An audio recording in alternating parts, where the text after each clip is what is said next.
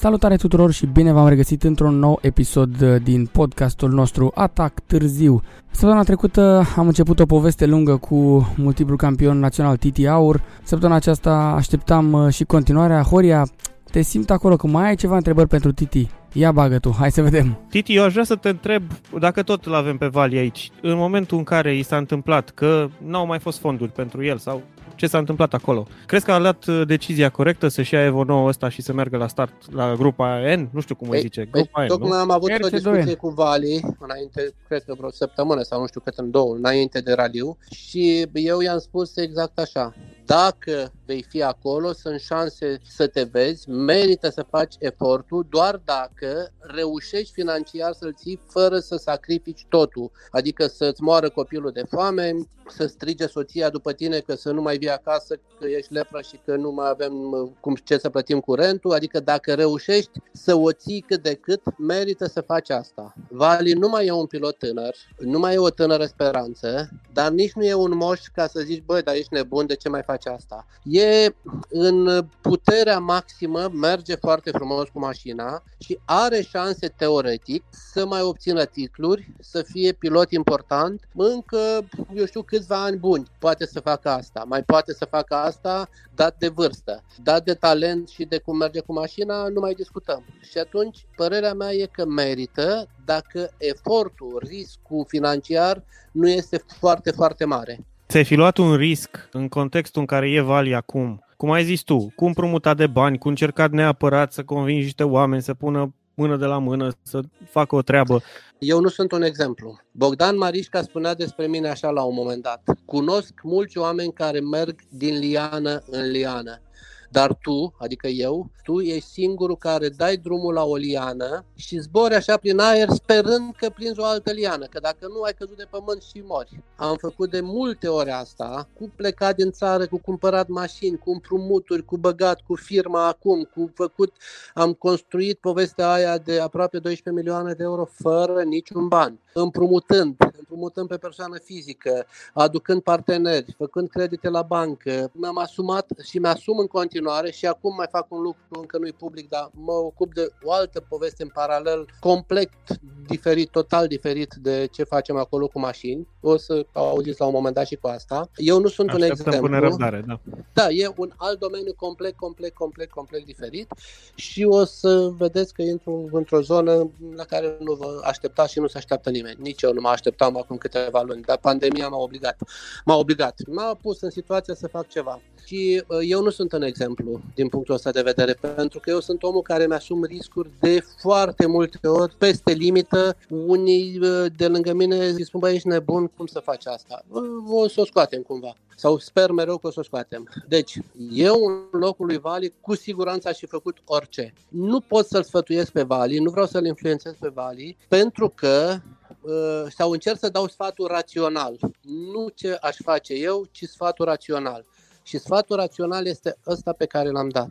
Merită să facă atâta timp cât reușește financiar să nu strice situația familiară pentru că e foarte important să rămână familia, să rămână unită, să nu sufere, să nu fie, să nu ajungi să traumatizezi familia doar pentru o dorință de asta sau pentru o speranță de asta, nu neapărat acoperită în ceva, pentru că ajungem la ce spuneam mai devreme, în realitate, pe lângă speranța că vom avea parteneri, sponsori și că vom face lucruri minunate, adevărul e că undeva în mintea noastră, în sufletul nostru, e acea dorință de a fi acolo cu orice preț, dacă se poate spune așa, chiar cu orice preț. De aici trebuie să vină partea de rațiune. Deci îl sfătuiesc pe Vali să facă asta, să continue. Dacă calculul lui intern, financiar, îi spune că că se poate fără sacrificii foarte, foarte mari. Sunt unii care au reușit să se oprească să nu amestece. Un exemplu este Alex Philip. Alex Philip are două buzunare. Unul pentru motorsport și unul pentru familie, viața de familie. Niciodată nu ia un leu dintr-o parte să-l pună în altă parte. Câți bani are pentru motorsport, atât se duce acolo. Poate să fie foarte bogat în buzunarul familiei sau invers. Nu contează. El reușește să delimiteze. Eu n-am reușit să delimitez. La mine a fost o ciorbă comună, am luat dintr-o parte, am pus în alta și într-un sens și în altul. Am luat și de la curse și am pus acasă și am avut ani mulți și buni în care am făcut asta, dar am luat și de acasă și am pus la curse și am luat și din împrumuturi și am intrat și în riscuri mari. Deci eu am împrumut făcut în 2007 de 150.000 de euro și am hmm. băgat, din aia am băgat și acum aduc împrumutul, pe 25 de ani e făcut, da? Și dau 1000 de euro pe lună și acum. Puteți să verificați, nu e... Am luat 150 de mii și am mai luat și Tony Avram 20 de mii și ți-am spus, lui Tony i-am dat când și-a deschis bărulețul și i-am dat încet, încet și i-am dat toți banii când și-a deschis bărulețul în Cluj. Mi-a spus, bă, nu mai, îi plăteam eu ratele și la un, la un moment dat a spus, vreau să-mi deschid, am făcut efortul și i-am dat banii. Da, Titi, dar pe de altă parte, cum să zic, acum înțeleg că tu știi exact care e bucătăria ta internă, dar lumea te și percepe pe tine drept un vizionar din cauza sacrificiilor ăstora pe care le-ai făcut. Fiindcă ce ai construit tu la Academie și cariera ta din motorsport nu mai există, n-are egal. Indiferent cât de tare ar merge mașinile de la H sau mașinile de la R5, știi? Deci aici au fost așa. 1. Pasiunea dusă la extrem. 2. Uh, această capacitate de a-mi asuma riscul, riscul de a fuge din țară, riscul de a veni în țară și a pleca înapoi din țară, riscul de a cumpăra mașini pe datorie, riscul de a convinge sponsorii și de a sta la ușa lor și de a, nu știu, multe, multe fapte și riscuri asumate, dar într-adevăr multe au fost cu, să zic, cu viziune, așa cum ai spus. Adică am spus, hai să aducem mașină integrală în România, că e momentul și asta se întâmpla în 94, da? și când uh, am avut variantă să aducem o mașină cu tracțiune față, un Nissan tracțiune față, mașină de uzină, și am spus nu, nu, nu, integrală, integrală, cu toate riscurile asumate și am adus Toyota Celica. Pe urmă am spus, haide să aducem primul VRC și iarăși multă lume a spus, dar nu ne trebuie, dar ne trebuie, dar nu și am adus primul VRC. Am făcut de multe ori pasul înainte, am crezut în anumite lucruri și s-au întâmplat, într-adevăr.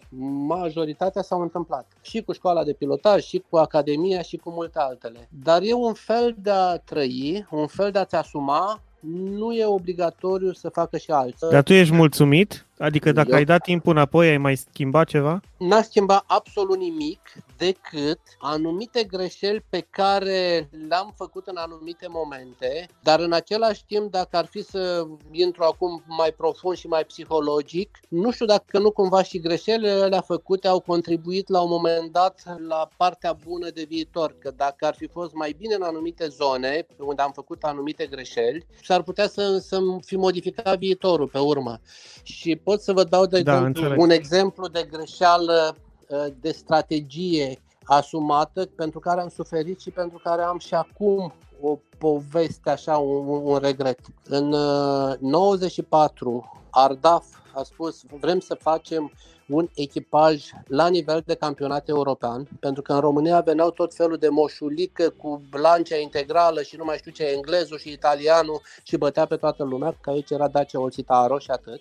M-au găsit pe mine, am început în 95 și în 96 la raliul la Baia Mare, raliul României, când eu eram cu Toyota, cu sponsor Ardaf, când Ardaf a plătit uh, raliul de la Baia Mare, era etapă de campionat european, când uh, președintele de atunci, Mircea Nicorici, Dumnezeu să-l odihnească, a adus toți directorii de Ardaf din țară și era mândria lor că uite ce au făcut, raliul lor, pilotul lor și așa mai departe. Când eu aveam după o zi și jumătate de mers aveam 8 minute și jumătate în fața lui George Grigorescu care era pe locul 2. Eu am vrut neapărat să iau locul 1 raliu la general și să mă bat cu Laszlo Ranga. Și pe gutâi coborâre Mara și pe puțin ud, până în vârful gutâiului sus aveam două secunde în fața lui, pe coborâre Mara am scăpat mașina și am pus-o între doi pomi că a intrat pomul din spate până în, până în rezervor, rezervorul fiind în mijlocul mașinii.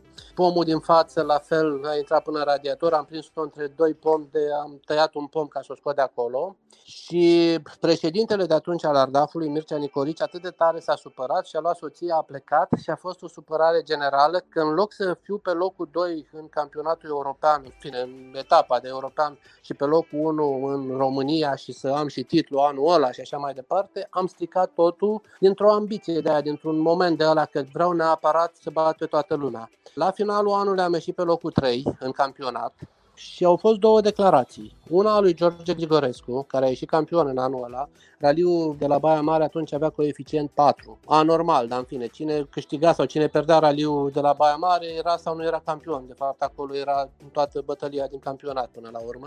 Și George Grigorescu a declarat atunci că pentru a câștiga trebuie să mai știi și matematică. Și Dan Boboescu de la Timișoara, la care eu țineam și aveam un respect foarte mare pentru el, a declarat că am fost nebun și că nu meritam o astfel de mașină sau așa ceva, că uite am stricat și mașina și am pierdut și campionatul. Și din acel moment am trecut la calcule și începând în 97 sau în 96 în anul ăla am abandonat la Baia Mare, am abandonat la Piatra Neam și am abandonat la Hargita că s-a stricat motorul, dar în rest toate probele speciale au fost câștigate de mine. Absolut toate probele, și la raliurile pe care le-am terminat și toate probele până când am abandonat. Dar în schimb, la final m-am ales cu toată povestea asta. Supărare ardaf, supărare, toată lumea, eram prostul satului. Și din momentul ăla, din 97, am început să merg la calcule. Când aveam un minut, un minut jumate, micșoram avans, micșoram ritmul. Pentru că în 96 aveam, cum spuneam, 8 minute, 10 minute, 7 minute și tot așa, multe minute. Și îmi spunea Dacian Banca, îmi spunea, bă, dar ești nebun, cu cine te bați? Te bați cu Cancunen, unde te duci, ești nebun? Și eu spuneam, da, sper că anul ăsta, că la anul mă bat cu Cancunen, Cancunen fiind încă activ atunci. Și anul următor, sau începând cu anul următor, am mers cu calcule. În 97 am câștigat toate raliurile, dar ritmul a scăzut. Și atunci vine întrebarea, decizia mea de a merge cu calcule a fost bună sau n-a fost bună? A fost bună că am obținut titluri în 98, în 99, în 2000, în 2001, în 2002, dar când m-am dus la radio la Valvirtel în 2002, am luat o bătaie de nu știam ce cu mine, pentru că intram și concuram cu unii, nu mai eram ăla care bat campionatul cu trei etape înainte și hai să mergem ca să ne plimbăm că nu mai contează. Apropo de asta, Simone acum este într-un mare pericol, mare pericol din punct de vedere pilotaj, pentru că nu are concurență. Neavând concurență, va scădea ritmul și dacă, dacă o ține așa un campionat două, nu mai are șanse să-și revină. Deci îți trebuie concurență, îți trebuie nebunie, trebuie să lupți pentru secunde ca să poți să fii acolo. Altfel, te lenevești, îți faci un rit de la cursiv și mă, asta te distruge. Exact și treaba asta, uh, Titi, vreau să spun că se întâmplă și în Formula 1 și asta o spun din proprie uh, experiență, că există piloți care sunt invitați de Red Bull, spre exemplu, da. concurenția ăstora ai lor, îi invită uh-huh. pe simulator la ei acasă, la ei în fabrică, uh-huh. ca să îi instige pe ăștia lor, să le arate, uite mă, și ăsta e bun și îl aducem și îl ajutăm și pe el. Aia, acum mergi, bate-l. Da, deci eu spun de mult asta, nu este o noutate pentru mine. Eu spun așa, un team manager adevărat al unei echipe de raliu trebuie să știe mai multe, să-și organizeze echipa, să-și pună, să-și facă, să facă, să mecanicii, să carosierul, să și așa mai departe, dar trebuie să facă un lucru foarte important, fie el, fie directorul sportiv, trebuie să știe să importe lucrurile bune în pilotaj. Cum se face asta? O da. echipă are doi sau trei piloți la raliuri și trebuie să-i pună pe cei doi sau pe cei trei piloți să meargă unul cu altul, unul în stânga, unul în dreapta, să ia timpii la teste, la toate alea și să le arate pe grafic, pe diagramă, unde a redus la unde a făcut ăla, uite ăla aici a frânat, ăla a accelerat. Excelent. Excelent. Asta odată, dar trebuie să știe să importe și de la alții. Adică când eu, team managerul Titi, îl am pe Vali Porcișteanu și pe Horia îi am piloții mei. Și când i-am dat lui Horea tot ce a fost bun de la Vali și lui Vali tot ce avea de la Horea, dar văd eu că pe un anumit fel de gen de viraj sau de probă, niciunul, nici altul nu sunt în vârful vârfului. Dar îl știu pe un altul, de exemplu Manfred Stoll, care era chemat din când în când la echipe de uzină, îl știu uh-huh. pe Stoll că în zona aia unde niciunul din cei doi piloți ai mei nu excelează, îl știu pe unul Manfred sau știu pe unul oarecare, pe Barbu de la Sibiu, că merge mai bine ca voi doi. Și atunci ce fac? Îl invit la teste.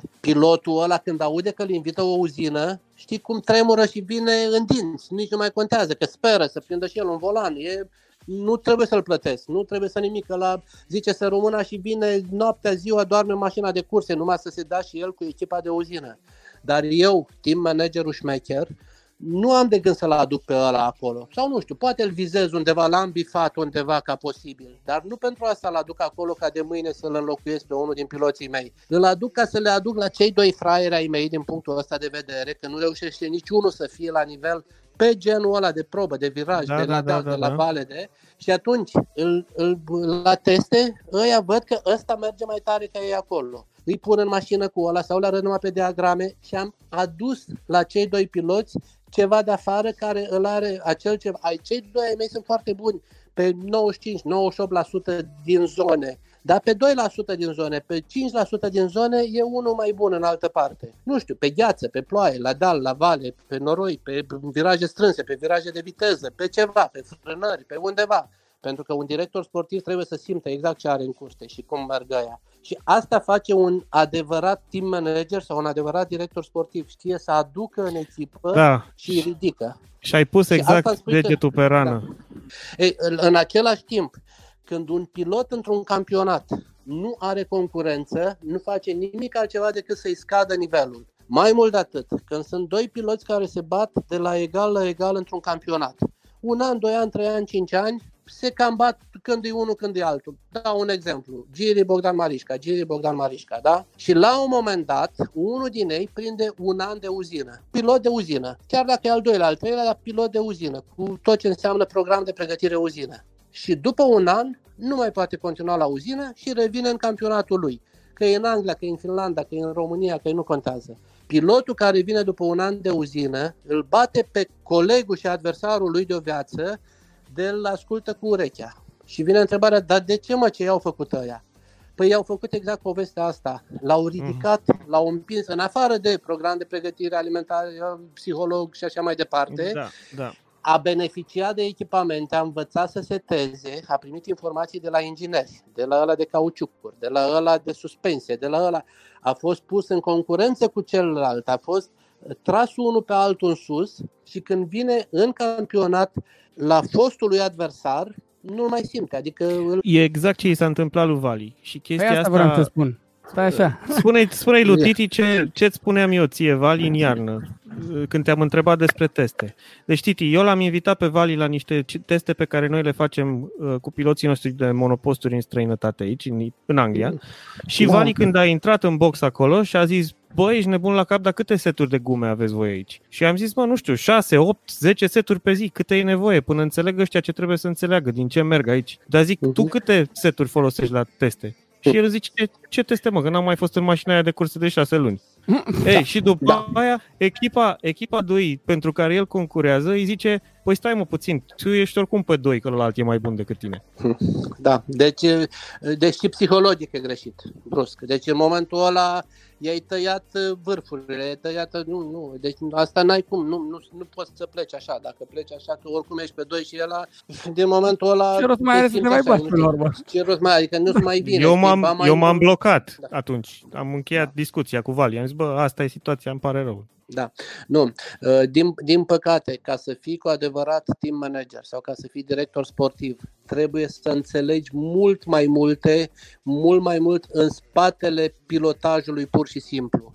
Pentru că toți cei care ajung la echipe sunt talentați, că altfel n-ar ajunge acolo. Dar toată construcția în jurul talentului lui, a pilotului, e o muncă și o muncă și o știință și cu cât avansăm, cu cât mergem în timp așa, uh, sunt uh, din ce în ce mai multe tehnici, strategii de a, de a crește ritmul, în afară de faptul că se pleacă de la vârstă mult mai fragedă. Pentru că pe timpuri, acum 40 de ani, 50 de ani, automobilismul începea de la cel mai devreme 19 ani. Că era regula, trebuie să iei carnetul la 18 ani și primul an n-ai voie să participi. În toată lumea era așa. Începeai de la 19 ani. Și de la 19 ani începeai să vezi și tu ce înseamnă mașină de curse. Acum automobilismul se începe de la 5 ani, 6 ani, karting, tot felul, 14 ani cu mașini, cu mașini chiar da. mai repede cu mașini.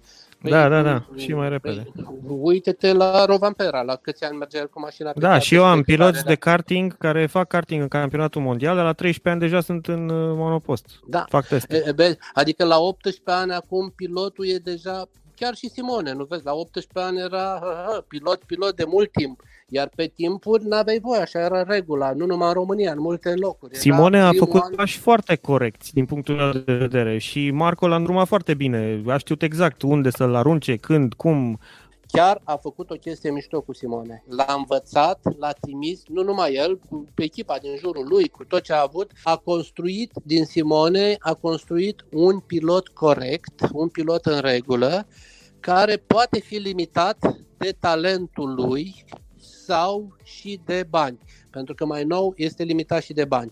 Dacă acum câțiva ani avea varianta de bani atât încât să, să poată să se antreneze, să poată să meargă bine. În ultima perioadă, cred că nu mai are atât încât să, să fie prezent în campionate. Și asta îi va dăuna, adică îl va încetini. Iar participarea în campionatul României, la nivelul ăsta cum e acum, nu-i prinde bine îl trage în spate. Adică părerea mea e că mai bine ar sta pe dreapta decât ar merge așa. Păi da, dar trebuie să mai ține sponsorii calzi, să mai, na, știi cum e. e da, din punct de da, vedere valid, sportiv da. e dezastru. Da, sportiv, în da, contextul da, da. în care tu nu te dai, da, uh, bătaia ar fi probabil între Giri și Marișca, nu? Da. Da, Așa da, că da. ar putea să țină sponsorii calzi un pic și altfel. Nu neapărat aruncându-l pe Simone întreaba asta. Bine, acum ne băgăm în bucătăria lor, știi? Da, nu știu. Nu, părerea mea e că din punct de vedere sportiv, strict sportiv, îi va dăuna, nu faptul că a mers la un raliu, dar uite, dacă vă uitați un pic pe timpii făcuți de Simone doar la raliul ăsta și dacă cuplați un pic și cu Costa dinainte, care a fost un test pentru el, o să vedeți că a început într-un ritm susținut și începând de la nici măcar de la jumătate, înainte de jumătatea raliului, a scăzut ritmul. A mers tare, a câștigat probele, dar a scăzut ritmul. Și a scăzut ritmul că așa se întâmplă. Uh, subconștientul așa îți face, că nu ai concurență, nu ai de ce. Aici nu mi-asum riscul, aici nu fac aia, aici frânez un pic mai puțin, mai devreme, aici accelerez un pic mai puțin și una peste alta înseamnă scăzut ritmul. Dacă vă uitați la timpii de la Arge și comparați cu orice variantă, o să vedeți că a scăzut ritmul în a doua jumătate. Lucru care este mortal din punct de vedere vână de pilotaj, nu știu cum să spun eu, elan de, de pilotaj.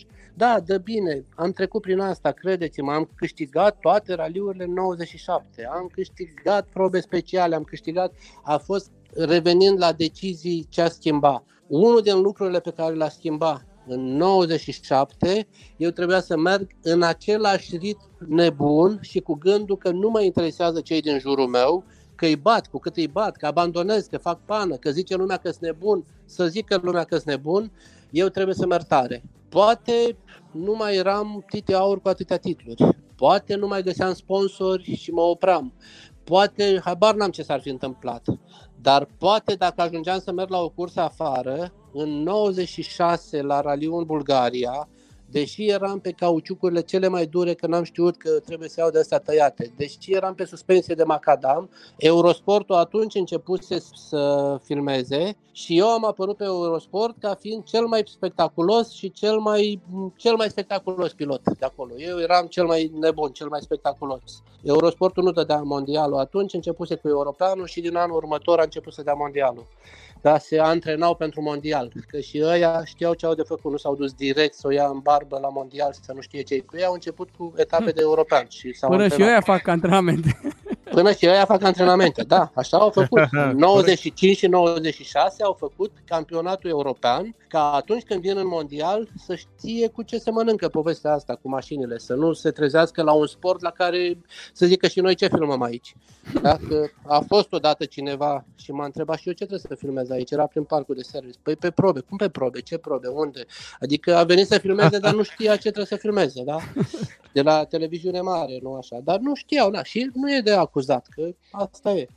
Deci una din uh, schimbările pe care le-aș fi făcut ar fi fost că acum, cu mintea de acum sau în fine, de mai târziu, nu neapărat de acum sau nu neapărat din seara asta și de acum câțiva ani, nu aș fi redus ritmul în 97, pentru că pentru mine, din punct de vedere sportiv, a fost declinul din acel moment. Dacă până atunci mergeam tare, tare, tare și nu conta nimic și eram nebun și nu conta nimic, de acolo încolo din 97, după niște declarații date de unii că așa au simțit ei, că trebuie să știți și matematică, eu am dat examen la facultatea de matematică și încă consider că știu și acum matematică și m-a lovit exact unde nu trebuia, știi? A, matematică, știu și eu adunare, că știu și mai mult, știu mm. încă mai știu să fac și integrale și de alea, dar pe adunarea timpilor chiar o știu. Și într-adevăr am câștigat toate raliurile, dar din punct de vedere sportiv n-a fost bine. Și am obținut multe titluri, dar, repet, din punct de vedere sportiv n-a fost bine. A fost o revenire a mea începând cu 95, cu 2005,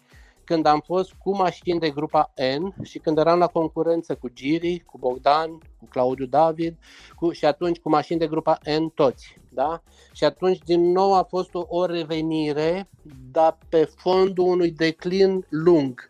Adică din 97 cel puțin până în 2003 când m-am dus în mondial și când am schimbat și stilul, să frânez cu stângul și să fac și mondialul e greu oricum și n-am ascultat pe unul care m-a învățat bine și iarăși e o poveste și cu mondialul mi-a spus, trebuie să furi când te duci în mondial. Helmut Pot, de la Audi. Și am spus, cum să fur eu? Ești nebun? N-am făcut niciodată asta. Mai ales că avusesem și un scandal cu Leu, când a zis el că la Toyota avea motor de Lexus și nu mai știu ce, prin 2000 și când am ajuns la tot felul de discuții. De... Și am spus, nu pot. Și Helmut mi-a spus așa, îți facem un motor mai puternic decât de grupa N. Și eu am spus, băi, cum să fac asta? Și tu, de la, tu, neamțul de la Audi, îmi spui chestia asta? Da. Păi ce, dacă nu, va fi ultimul loc, vor fi niște locuri libere și pe urmă vei fi tu. Dacă îți facem un motor mai puternic, vei putea să fii în clasament mai în față. Și a spus, bun, și dacă mă prindă ăștia pe aici? Și a zis, nu o să te prindă nimeni. Că ei toți or să știe că furi când pleacă mașina la start, dar or să te lase pentru că au nevoie de concurenți, pentru că ei știu că sponsorii tăi din România sau de unde or fi, din Finlanda, din Rusia, din Bulgaria, de unde or fi, te-au trimis aici că te cred pilot și dacă vei fi ultimul în clasament, nu te vor mai lăsa la anul și mai pierd un concurent. Și atunci au nevoie de tine. Și zic, bun, și dacă printr-o conjunctură abandonează ea din față și eu vin în față pe podium, Păi ce știi că ești cu motorul nașpa și faci și tu o pană, stai pe dreapta, să nu încurci clasamentul, că atunci te vor demonta. Dar tu trebuie să fii pe locul 5, pe locul 6, pentru că să arăți potențialul sponsorului tău, că ăștia de aici oricum vor ști că furi. Și dacă nu furi, ești fraier. Corect. Deci da. asta a fost și eu am spus nu, nu vreau, eu vreau motor corect, nu, nu discutăm, eu vreau mașina corectă. Ei, și când am povestit lui Claudiu David povestea asta, ce a făcut Claudiu David? A venit la radio la Brașov în 2000, uh, să nu greșesc, în 2006 și s-a antrenat pe probe mult, că erau probele deja limitate cu trecerile și am știut că a făcut asta și a și câștigat raliul și i-am spus, Claudiu, nu-i frumos ce ai făcut, că de la Sina ai venit și te-ai dat pe aici, deci mi-am spus eu cu el atât. Da? Și am spus, nu-i frumos. Și el mi-a spus, băi, dar nu mi-ai zis tu că te-a învățat Helmut așa să furi ca să te afirm că eu sunt plină afirmare acum. Și am spus, da, dar n-ai auzit și partea a doua, că dacă ești în primul trei, nu e curs pe aia. Să nu câștigi. Asta n-ai mai ținut cont de ea. Da, deci asta a fost discuția mea cu Claudiu, asta a fost discuția mea cu Mondialul și eu am zis nu mă, eu nu, eu vreau cu mașina corectă. Cu mașina corectă n-ai cum să fii decât acolo. Uite o sinteză la partea de mai devreme cu, cu ce ziceam. S-a întâmplat la Raliu Argeșului o chestie similară și pentru mine. Îți că eu am pornit la start cu gândul că cu Mitsubishi oricum n-am treabă cu Giriș și cu Simone, că ei erau cu R5-uri în față. Da. Trebuia să fiu tâmpit să mă apuc să mă iau după ei. În spate îl aveam pe Timisică, pe Adi Grigore și pe Trijnevski. Din nou, teoretic n-aveam probleme cu ei de ce să, și fără da. să mă forțez. Și eram cumva undeva la mijloc, doar să mă plimb așa, fără să mă bat cu nimeni, știi? Și cam așa pornisem raliul, de seama, după ce te dai jos dintr-un R5, știi foarte bine și tu că nu mai treci nimic de la un grupa N. Da, da. Am început să crezi ritmul ușor, ușor, părea că mergem și noi la curse, deși nu era ritmul care trebuie. Și ghișe, a apărut Norbert. E, apariția lui Norbert, care mi-a amenințat locul 3 la general, M-a da, făcut 4, ca pe ultima locul 4 probă, la general. Locul 4, da. m-a făcut ca pe ultima probă pe Power Stage să merg chiar tăricel, nu maxim, dar mult mai tare decât la început sau până acolo, ca să păstrez locul. Zic, frate, ești nebun, mă bate da. o tracțiune față. E, dacă nu era el acolo, ritmul meu ar fi fost foarte slab. Da, asta și nu mă simțeam și... atât de bine și nu mă simțeam împlinit că am mers și eu tăricel la cursa asta, chiar dacă spre final. Dar ritmul da. a fost oricum bun, m-am acomodat din nou cu Mitsubishi, a fost greu și am avut o satisfacție că, uite, am putut să forțez să merg mai tare, că am avut și de ce. Nu conta ce e în spate cu Timisică și cu ceilalți sau că oricum pe Giri nu-l prind niciodată sau pe Simone. Dacă nu Da. era el acolo, lucrurile nu erau așa. Da, este exact ce discutăm noi aici. Un pilot, ca să poată să progreseze, trebuie să aibă presiune de la concurență. Trebuie să fie acolo m- m- la luptă și, bineînțeles, să beneficieze de teste, setări, informații și așa mai departe. Și de asta spuneam la început că una din uh, calitățile importante a unui pilot e partea de experiență, de experiență de competiție, care înseamnă toată povestea asta. Și asta, experiența vine și cu știința la un moment dat la un loc și vine și cu, ce spuneam, strategia echipei care îți aduce informații de la celălalt și uite ăla a frânat și tu, n-a, și uh, tu ai frânat și ăla n-a frânat, uite ăla a accelerat mai repede, uite ăla a avut atâtea geuri pe uh, virajul ăsta și tu ai avut mai puține și aia și aia și, și toate astea te motivează și te țin acolo, în vârf, în priză. Fără supărare am putea să stăm de vorbă până mâine dimineață, fiindcă eu, eu simt că învăț ceva de la voi amândoi în fiecare secundă, mai ales de la Titi. Acum mi-aduc aminte de cele 24 de ore de la Le Mans ale lui Florin.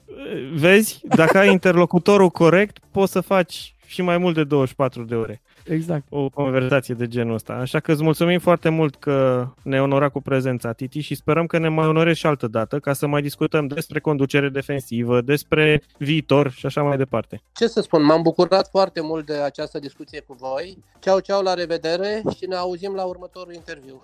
Tot așa, Mulțumim lung ca de frumos, fiecare dată. exact. Mulțumim Ceau, frumos. mulțumim, Titi. Mersi mult. Ceau, seara Bine, faină. ceau, ceau, pa.